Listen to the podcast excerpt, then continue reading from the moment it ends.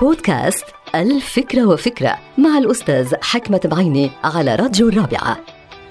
ليس مهما كيف يراك الآخرون المهم كيف ترى أنت نفسك. نسمع هالقول من العديد من الناس.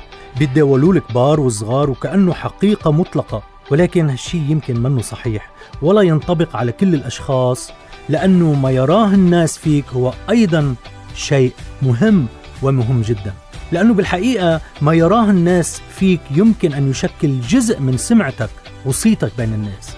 كل إنسان له سمعة شخصية ومهنية وتجارية وغيرها. هيدي السمعة تؤثر إيجابا أو سلبا على حياة هالإنسان وظيفته وموقعه بين الناس. لذلك من المهم جدا أنه نعكس صورة إيجابية على شخصيتنا في المجتمع. مش لأنه نحن جبناء ونخشى كلام الناس وأقوال الناس بل لأننا أقوياء ونسعى لتحسين هالصورة بين الناس. كل يوم منقوم بتصرفات بتعكس صورة نمطية عن شخصيتنا في عقول الآخرين. مثلا أعمال السوء وعمليات الاحتيال والمواقف السلبية اللي ممكن تصدر من وقت لآخر عنا نحن هي بتشكل جزء من الصورة السلبية. أما إذا كان في أعمال خير وبر وصدق ومواقف إيجابية منا نحن هالشي بيفرض نفسه على عقول الآخرين.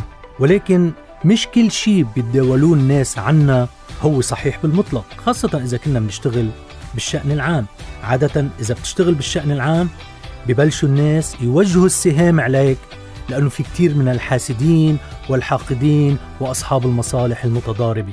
من هون فينا نقول إنه صاحب الضمير الحي ما لازم يخاف شو بتقول الناس ما لازم يخاف من القيل والقال بل عليه أن يسعى دائما إلى المزيد من المواقف الإيجابية في المجتمع لأنه السمعة مهمة جدا.